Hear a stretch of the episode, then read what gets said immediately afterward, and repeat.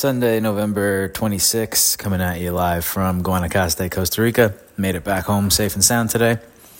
Well, me and the boys did. Uh, Alexis went to New York for a couple days. She'll be back here on Tuesday.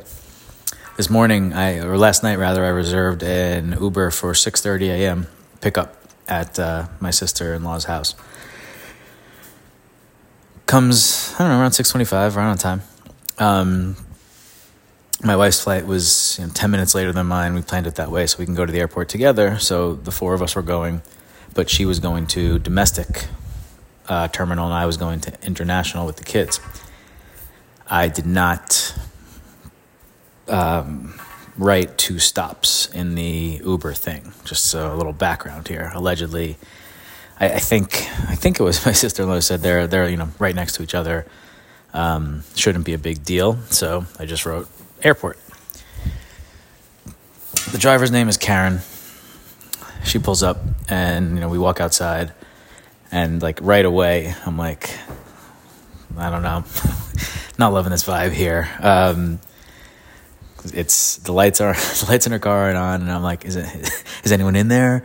Like she sees us coming out from from the rear, but like doesn't doesn't turn the car on, doesn't open the trunk, doesn't get out to p- help us put luggage in the trunk, knowing that she's going to the airport.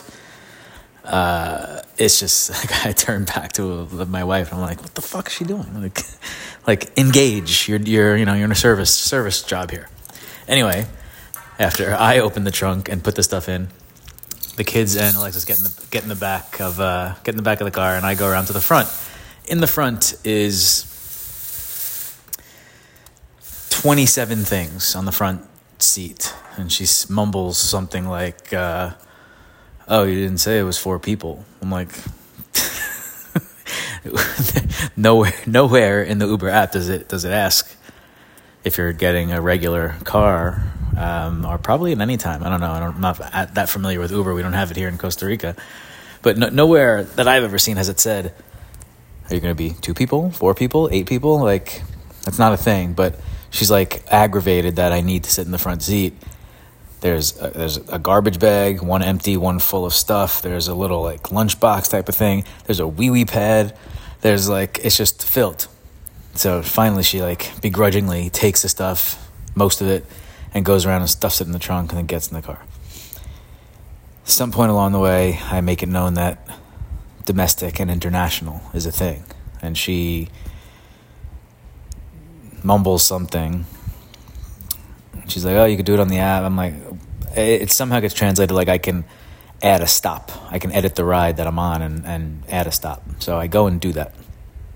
Although, you know, one of them, the thing that's there says so and so Atlanta International Airport, not International Terminal or anything like that, just International Airport. Like that's the name of the place, right? Like like LaGuardia. And somewhere in there, I add a stop for domestic terminal. So now we have like the airport at large and domestic terminal, two stops. I know that it, I know that it registered because I hear her Uber thing like ding, right? So I'm like, all right, so we got two stops on the on the on the ride now.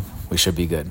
We get to the first stop, domestic, and my wife gets out, and now this Karen just starts like, uh, I don't know where to go, or like, it was hard to know. Like she didn't know know how to get to international she ends the ride. So now, like, it's not there. It's, she's like, telling me to go 400 feet. Uh, you need to do a new ride. I'm like, if I do a new ride, then A, I have to pay probably double.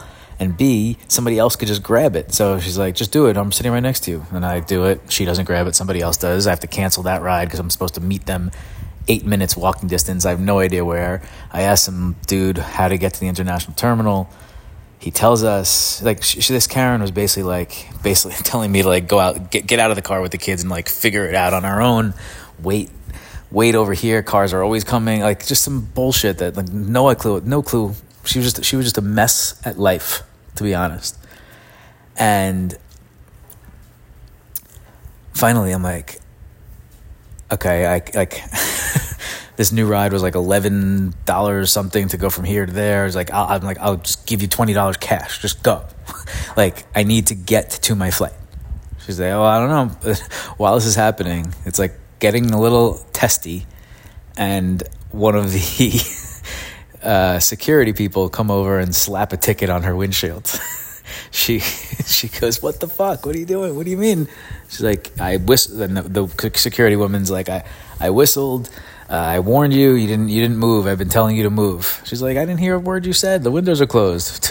Karen did have a point there. It, it, was an aggressive ticket slap. So in the middle of this argument of us just us just sitting there, I guess Karen was told to move, didn't, and now has like a hundred dollar ticket. So she's fucking super psyched at life and at me, and we end up going, and she begrudgingly takes us there, and I ended up giving her more cash than I told her I would, just because I felt a little bad about the ticket, which I thought was unjust. But um,